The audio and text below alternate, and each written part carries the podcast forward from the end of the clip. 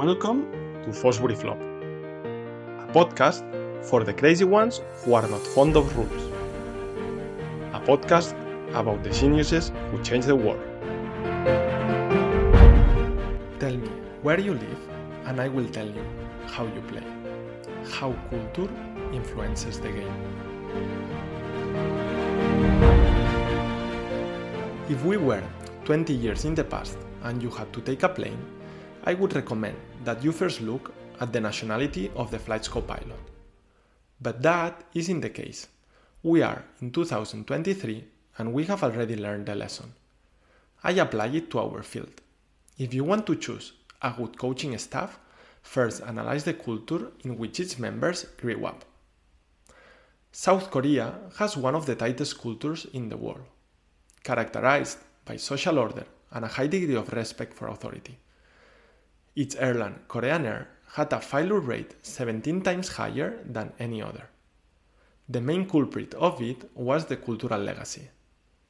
It was pouring rain, and visibility was poor when Korean Air Flight 801 was very close to the ground.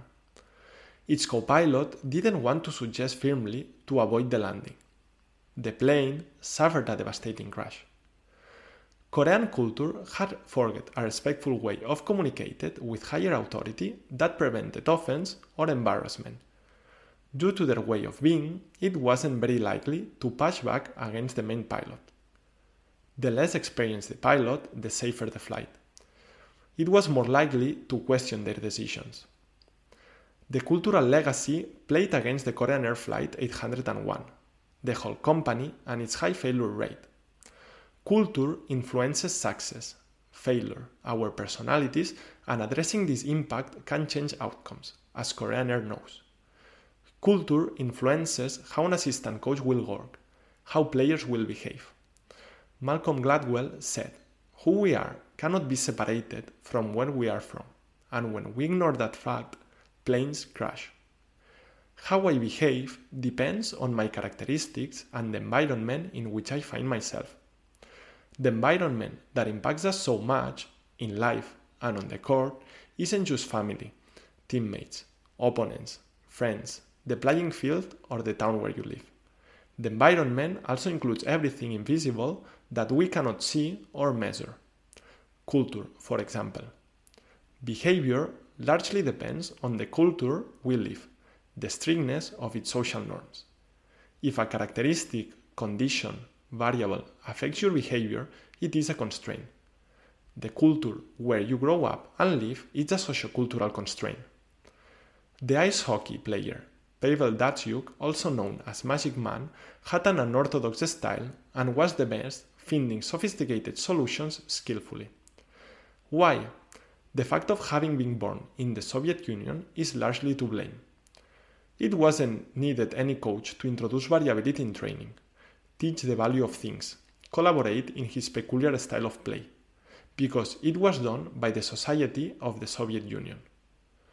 Having been born in a country characterized by shortages of goods and resources, he didn't enjoy the facilities that the other side of the Atlantic had. In the city of Yekaterinburg, where he was born, the ice rinks were outdoor. If the ring was ready, they would put on their skates and play ice hockey. If they find it covered in snow, they played football in boots. It was much more unstable and slippery, and they had to play with that conditions.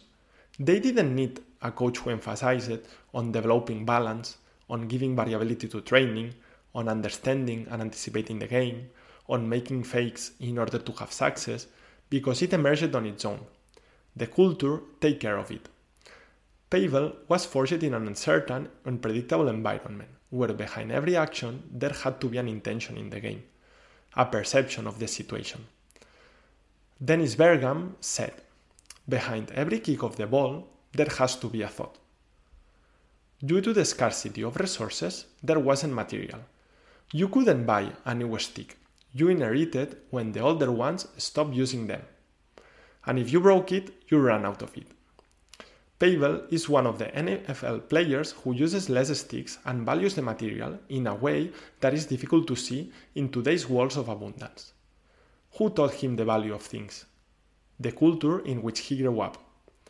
In the United States, they could abuse the materials as much as they wanted, try to score goals putting the sticks at risk. Not in the Soviet Union. Pavel and the Soviet Union hockey style of play had its own identity, which was given to them by differ- different sociocultural constraints. Culture gave rise to a more accurate and aesthetic style of shooting, a more technical and aesthetic form of hockey. In that context, Pavel found his own solutions, and he and the whole country created their own style. There is a social and cultural context, and from that, there are different emergent features. Sport is one of them. Architecture is another. There are different factors, but the ideas behind them are the same. Football is played on many different places, and the style of play of each context tell us something about that culture.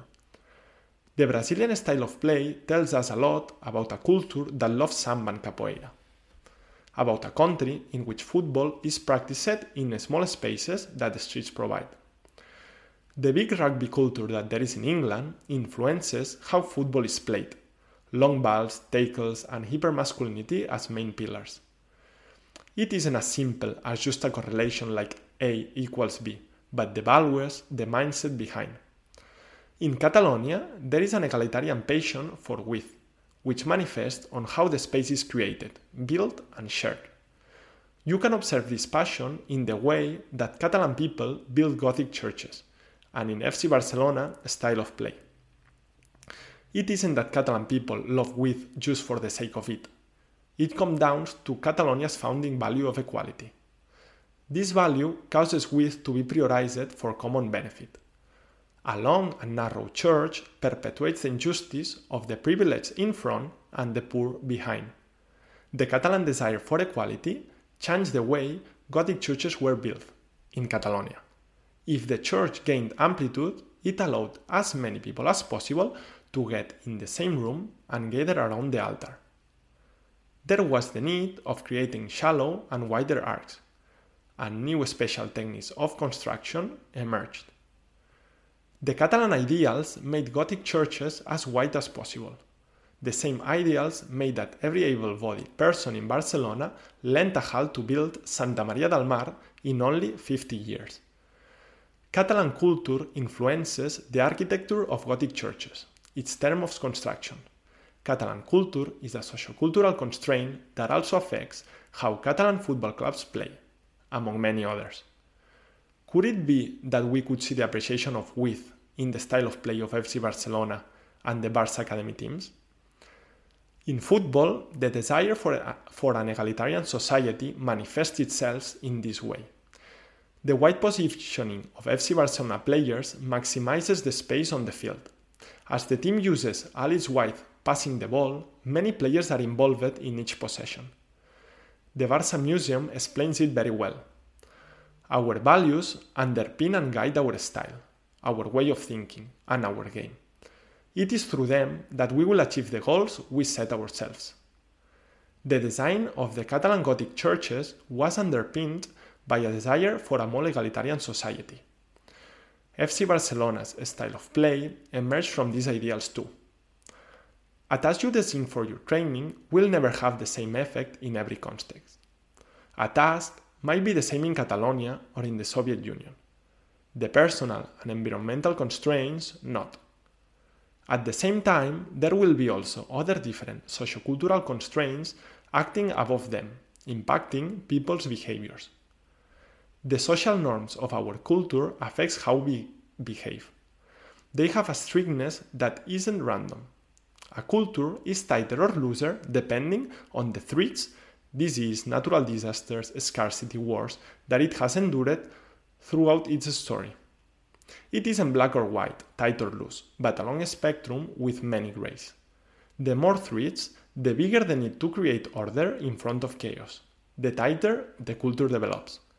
There is no room for the herd to deviate, but they are more coordinated, organized, and have more self control. On the contrary, they are more traditional and closed minded. That is why the extreme right alarms you with so many threats. They promote a tight mentality that scares you and only benefits their interest. but we will talk about that another time. Since loose cultures, like Brazil, don't face so many threats, they haven't had this need, resulting in more tolerance for those who decide to leave the herd and break with the social order. Cultures that go towards the loser extreme gain creativity, innovation, and are more tolerant, but they lose in impulsivity and disorder. In the same task, facing the same challenge, the Brazilian child doesn't feel the weight on his shoulders of the cultural obligations as the Japanese one does. As a coach, in Spain, you will have to bring order and limit creativity. To function well, the team will likely need to move away from the loose extreme of the spectrum. The opposite in China. You will have to provide confidence so that they feel they can break the rules of the team and nothing happens. In Finland, there was no possession during a basketball match without a set play being called. In Catalonia, where I played as a point guard, my teammates would yell at me, Play free! Coaching padel, I observe a tendency to eliminate gray areas and look for black or white solutions in the north. Tell me what to do. I am writing this post while watching a padel match between Finland's number one pair against a Spanish pair. Every time the Spaniards win a point, they shout it out loud. When the point is made by the Finns, they look at each other in silence and they clapped their hands. In the morning, I went to see the Barça Academy in Helsinki. The director explained to me that the children didn't celebrate the goals. He had never seen it they set the rule that if in 5 seconds after scoring the whole team didn't celebrate it together, it was a penalty for the opponent. Today, they scored and didn't celebrate the goal but started running, looking for their teammates to hug each other, jump, and shout all together. I find it very curious. Every Everyone wants to win, but every culture has its own way of expressing it. The culture of the country you grow up and live is important, just like the culture you create in the team you lead. Analyze where you are and decide if it should be tighter or looser. See what ideals your players come to you with. Do you need to tighten a loose context or loosen a tight one? Those who live in capitalist countries that emphasize on individuality, competitiveness, not cooperation, hierarchy, extrinsic reward, and social comparison will not behave the same way as children who have grown in collectivist cultures does. Think about what each extreme of the spectrum gives you and what it takes away from you. Ramon Jordana said that a match, like life, is a weighing scale in which you pay on one side and you collect on the other. We all want to collect more than we pay. In order to come out collecting, I would move in a dynamism by tightening when we're becoming too loose and loosening when we're becoming too tight. Win it all by losing little. Create a tight, flexible, or loose, strict culture. That my leadership isn't too organized that doesn't allow anyone to leave the herd, or too anarchic where every ship goes on its own. Master the spectrum to be disciplined creatives, organized innovators. If you are a constant threat, the team will approach the tight extreme don't ask them to innovate if you are yelling and threatening punishments all day. Don't ask them to create if your game model doesn't allow them to break it. Don't ask them to all go together if there is no order, if they are not moved by the same principles.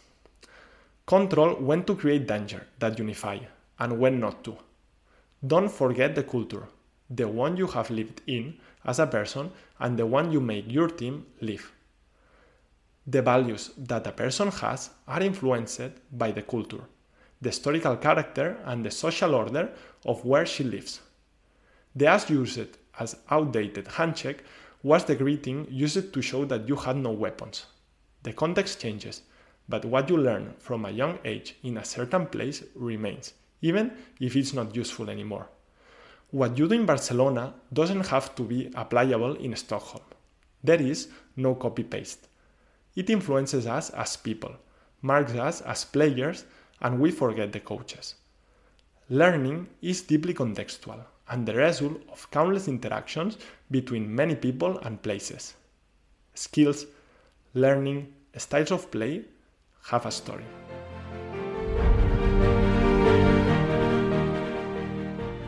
This post is not mine. I have only limited myself to gathering knowledge that I have found in my life path.